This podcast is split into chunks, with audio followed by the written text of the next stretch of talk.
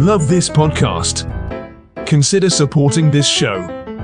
You decide how much you give, and there's no regular commitment. Visit the link in the episode description to support now.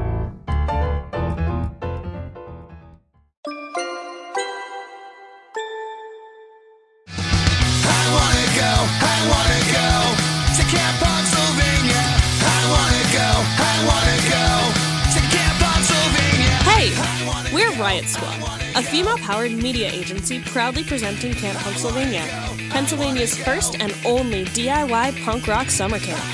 September 1st through 3rd in Scranton, Pennsylvania. Come camp with us for three nights of non-stop punk rock all weekend long, with over 40 bands and tons of activities. Tickets on sale now at camppunksylvania.com. That's camp, P U N K S Y L V A N I A dot com. See you there.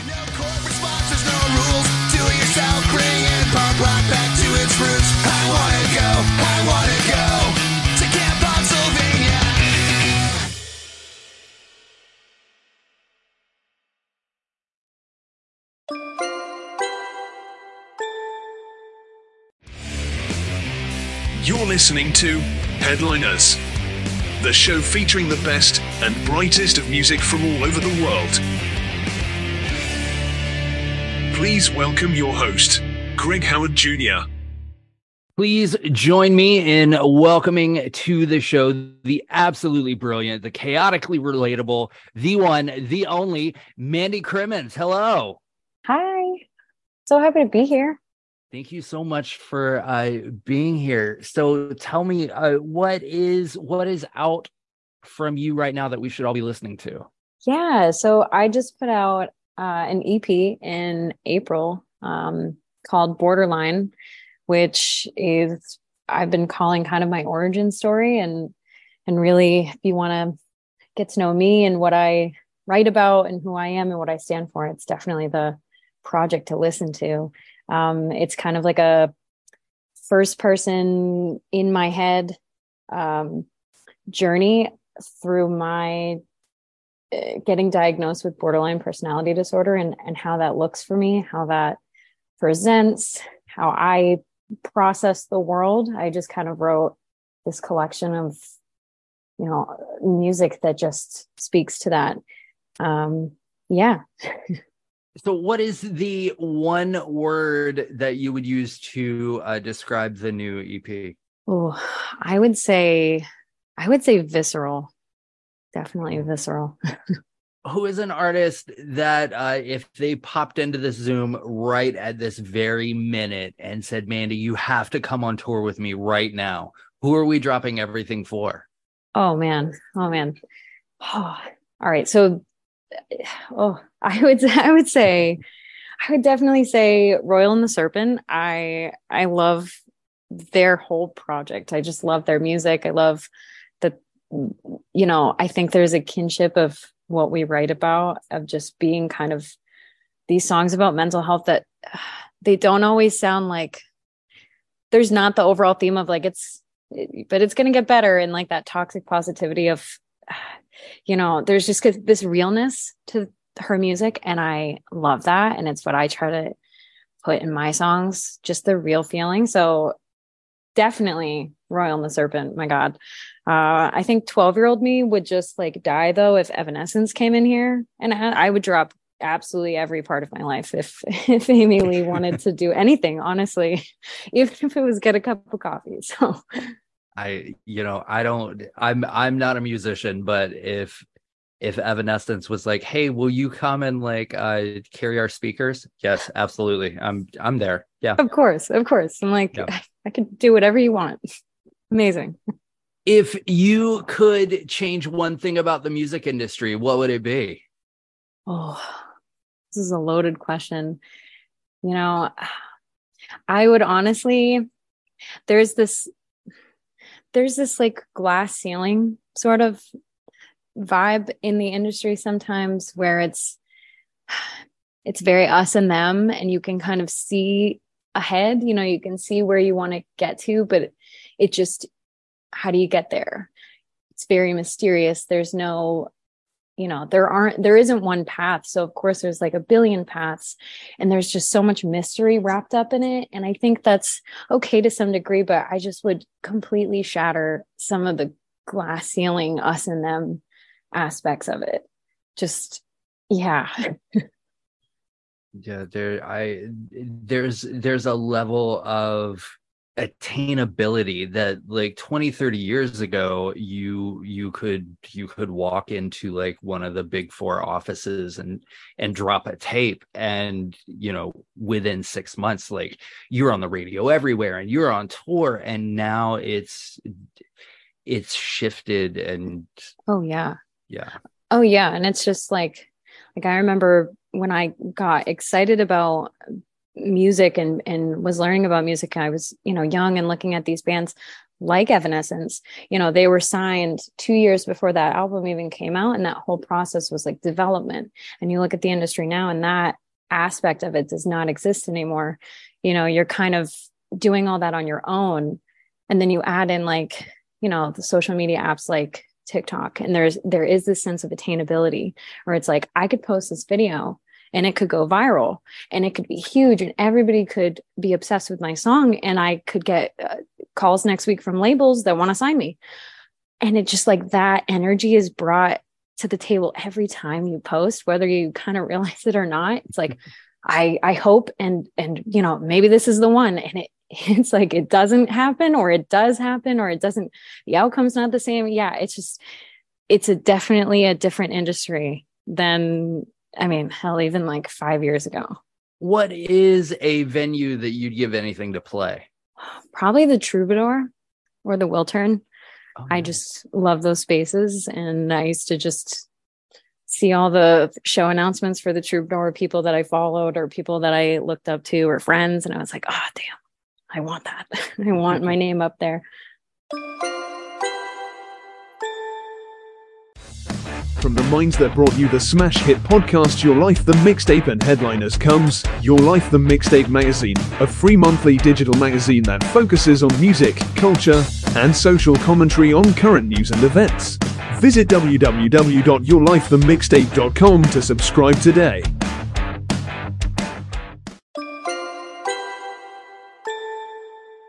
What do you think is your worst habit during the songwriting process? I would say definitely overthinking and like second guessing.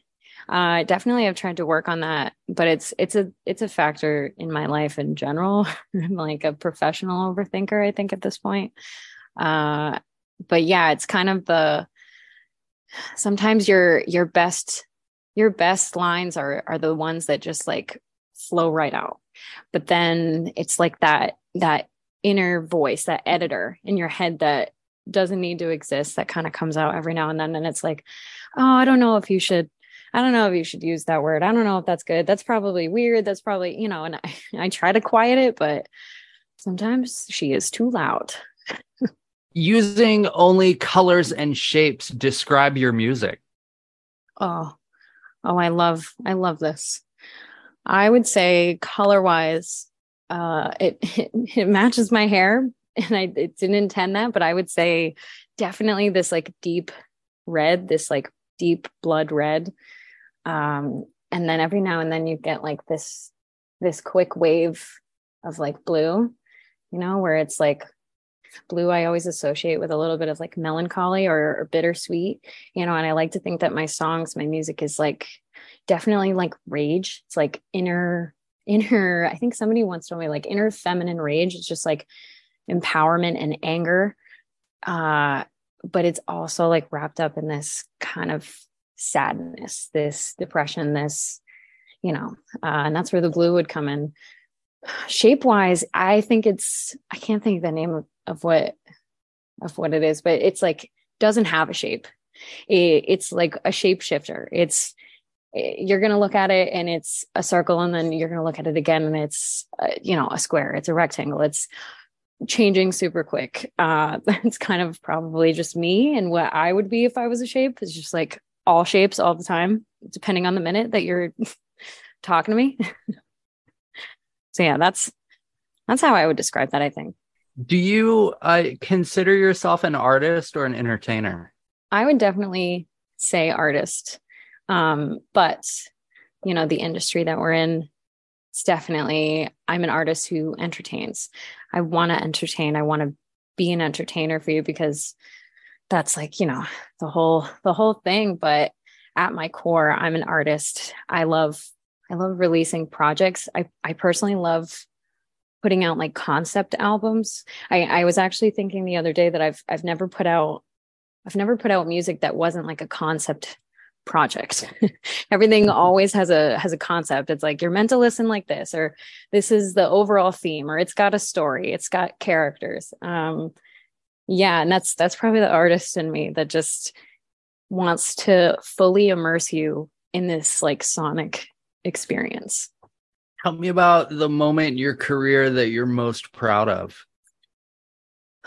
The I mean, I'm I'm just proud of proud of every little step and I try to like remind myself of the the little goals and the little steps and not let them be overshadowed. But recently with this EP, I did get some really cool press from like publications that I had I had looked up to for years. Um, EARMILK, Atwood magazine, they they wrote these like track by track little descriptions of my my album and I just like cried. And then I think I got on like a ones to watch playlist which was totally unexpected and I was like I'm a one to watch. I love that. I want to be a one to watch. I don't know how to replicate this again. I just I love this. Thank you. Uh but yeah that was a that was full full tears for that. So th- those were some pretty cool moments I was proud of. And it's like you don't need those things but I think at that time I needed like that validation that you know, I, I I'm here, you know, everything I've done to get here and all the choices that I made, it's like that little validation, like, good job. You're doing good. What was the moment that you decided you wanted to pursue music?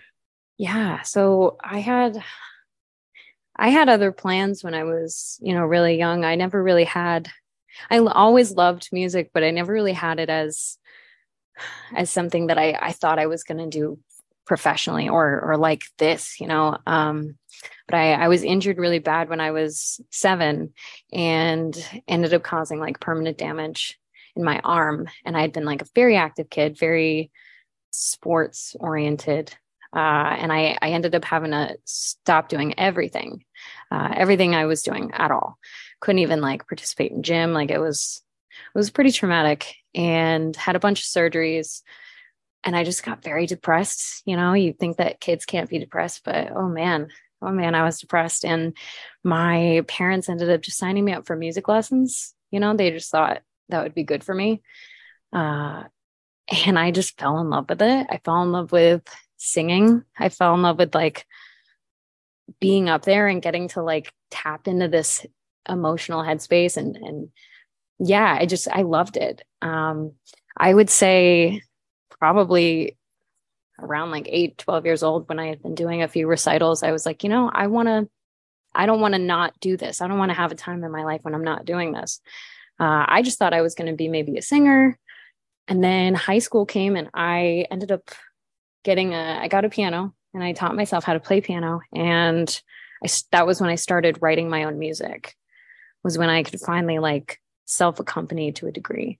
And getting to kind of like get all of those experiences I'd had up to that point, all of the trauma, all of the life shit that had gone on, having the ability to get that out into this piece of work, you know, it was so therapeutic. It was, it's like almost addicting just being able to like, it's like a free therapy session with yourself. It's just unmatched. Uh, and as soon as I started writing my own music, I knew there was no alternate path um, yeah, I, I didn't apply to any other colleges. I literally applied to Berklee College of Music.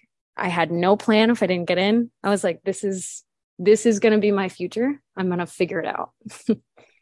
so if you could go back in time to to the minute that you decided that music was it for you, would you do anything differently? Honestly, no. No. Uh you know, I mean I, I would I would love to be a little more confident in myself and trust my gut a little bit more. But I'm a very big believer that, you know, every choice you make leads you to where you're meant to be. You know, every choice I made up until this point has led me to this exact moment, you know, talking to you. And who's to say if I made different choices, if I would end up here?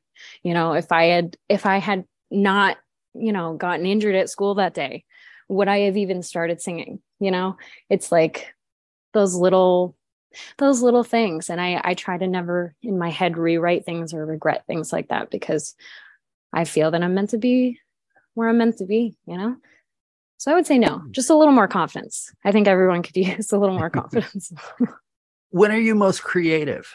Oh this is this this might this might not sound the best but honestly i i am definitely my most creative when i am at my worst mentally. Uh it probably goes hand in hand with that that whole aspect of it feeling like therapy but i am i am always my most creative when i feel like i'm barely holding it together. You know that's when my my my my tendency tends to be when i'm when i'm feeling like that i instantly go to the piano i instantly go to my computer to produce a new song to just sometimes I hear it in my head. You know, I'm I'm feeling all of these really intense feelings, which do coincide with having borderline. You know, we feel very intensely, and it becomes so overwhelming. So for me, that that has so much potential to destroy me is how deep I feel. And if I don't get it out, if I don't write about it, if I don't even just sit at the piano and play some stupid melody that I'm just coming up with, it it takes control and I'm no longer in control. Um, I wrote actually break me down about that feeling of just like not even feeling like you're in control anymore. Um, because the the mental health is, you know, the mental illness is taking control. So for me, that's when I try to tap into my creativity and it's always right there because it's just like all these thoughts that just are begging to come out. So yeah, might not sound the best, but definitely definitely when I'm not feeling my best.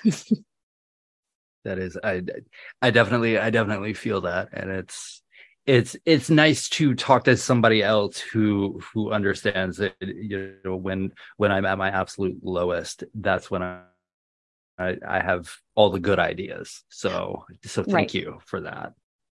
Oh yeah. No, I I feel like people don't talk about that enough. It's like sometimes I go into sessions and I'm feeling amazing and I want to talk about how great I'm feeling and and the music that comes out is great, but some of my like best work that's just like visceral, you know, uh comes from that feeling of just low lowness.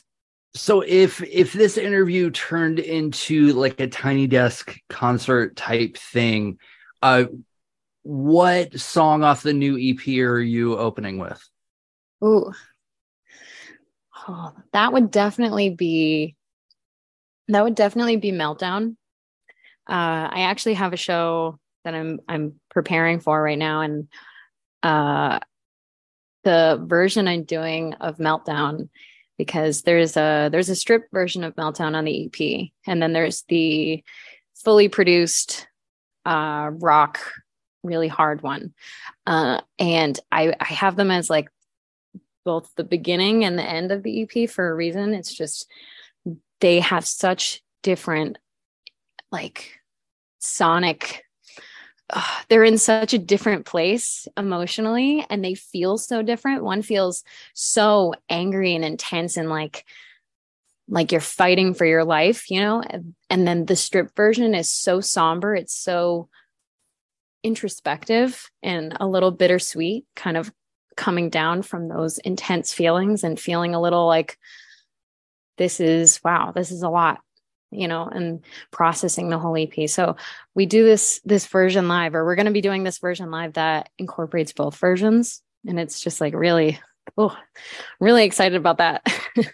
What advice would you give to the next generation of artists?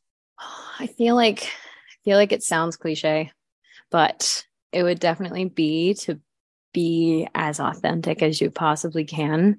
Um, you know, there's a lot of pressure, and I think it, it feels like you're supposed to be something, or everyone else is this, so that's what I should be. instead of listening to your gut, to your core, to who you are, and making sure that like the face you're putting out to social media, you know, you don't want to you don't want to have no boundaries and you feel like there's nothing for you to be to be kept like private or personal you know you don't want to share everything with people but there's there is a sense of of giving a little bit of your authentic self to your to your fans or to your audience so that i don't know you just like build this trust. Um and i've been doing that and it's really amazing to feel like supported by strangers people that just love my music that support me. When i talk about oh i'm really depressed. I'm or i'm feeling like this or you know what? I'm struggling with this and they just like are very supportive. And i think i think especially the music industry the way it is now i think people are craving that authenticity craving like okay you are pretty much who you who you appear to be you know personality wise like you're giving me your true self um, it's a it's a curated world we're living in. And i think the more the more authenticity you can give the better. So it would probably be that.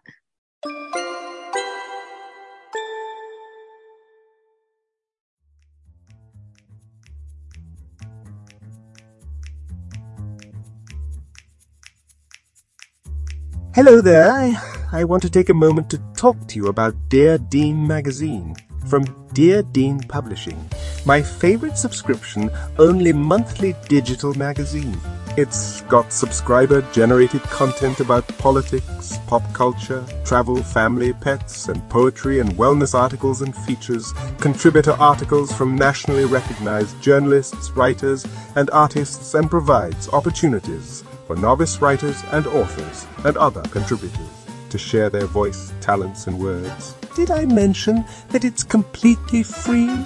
Dear Dean Magazine provides free advert space for small creators, authors, and podcasters, fulfilling its vision that some art should always be free. It's owned and operated by Myron J. Clifton and is designed and distributed by Katya J. Lerner at Buzzword Consulting. Visit deardean.com slash subscribe to get signed up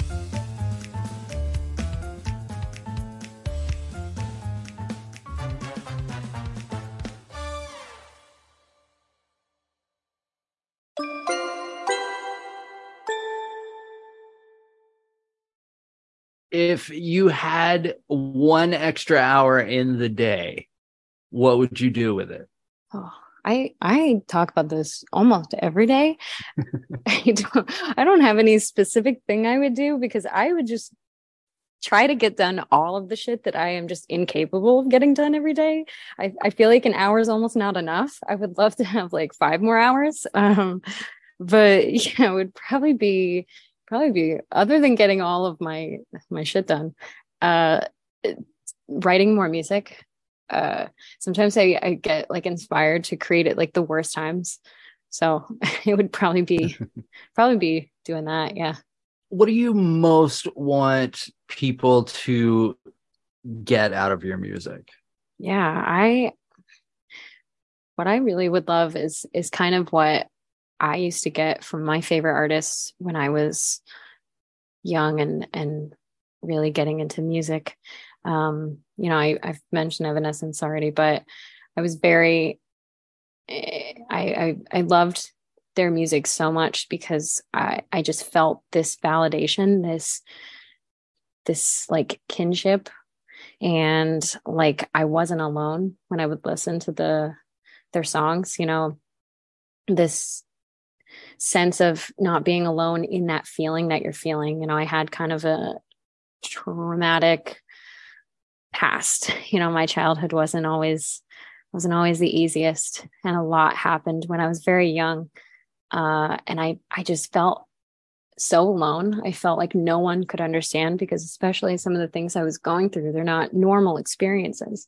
And I couldn't just talk with friends at school and they'd be like, oh, yeah, same. So I just, I, I got very alone and very inner, very lonely. And that was when I would find artists like Evanescence, artists like, you know, I used to be really into Avril Lavigne, really into Pink. And they all kind of had the same vibe of like that same authenticity, it's that same vulnerability. And I just got so much healing from it. I felt okay to be in my world because of their music. And so I always knew that when I started doing this, when I started writing music and putting it out, I didn't want to just write things that were, you know, maybe a little surface level. I wanted to write things that gave people that sense of healing, that gave people that sense of, you know, vulnerability from me so that we could, they could feel not so alone, that they felt like I understood, like really understood. um, yeah. Yeah. There were a couple songs from, from all of those artists I mentioned that were very vulnerable. And I remember just being like, wow, like, wow, okay, they get it. So yeah, I, I definitely want people to feel like, okay, she gets it. And, and yeah, just like this big cathartic healing moment whenever you're listening to my stuff. So tell the folks listening at home and all over the world where they can get their hands on your music. Yeah, so you can listen to my new EP Borderline uh, on Spotify, Apple Music, Amazon, all of those good sites under Mandi Crimmins, Mandi with an I very important. Uh, and you can follow me on all the social medias. It's at Mandi Crimmins Music. Well, thank you so much for uh, taking a little bit of time out of your day to talk to me about you, to talk to me about your music. I, I have enjoyed this so much. Thank you so much. Honestly, same. This was wonderful. Thanks for listening to Headliners. We'll be back next week with an all new episode.